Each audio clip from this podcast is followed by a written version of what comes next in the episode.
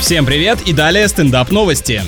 Жительница Тайваня сделала из гусей пирог или горячее, подумали вы, но нет, животные стали няньками для ее детей. В литературе описаны истории про людей, воспитанных волками и гориллами, но гуси — это что-то новенькое. Из-за пандемии целая орава малышей постоянно находится дома, а их мама работает удаленно, и когда заигравшиеся отпрыски шумят, она использует домашних птиц, чтобы навести порядок. Сорванцы прячутся под одеяло и смирно сидят. В сети пернатых надзирателей уже хотят взять в аренду за деньги. Как говорится, не было бы счастья.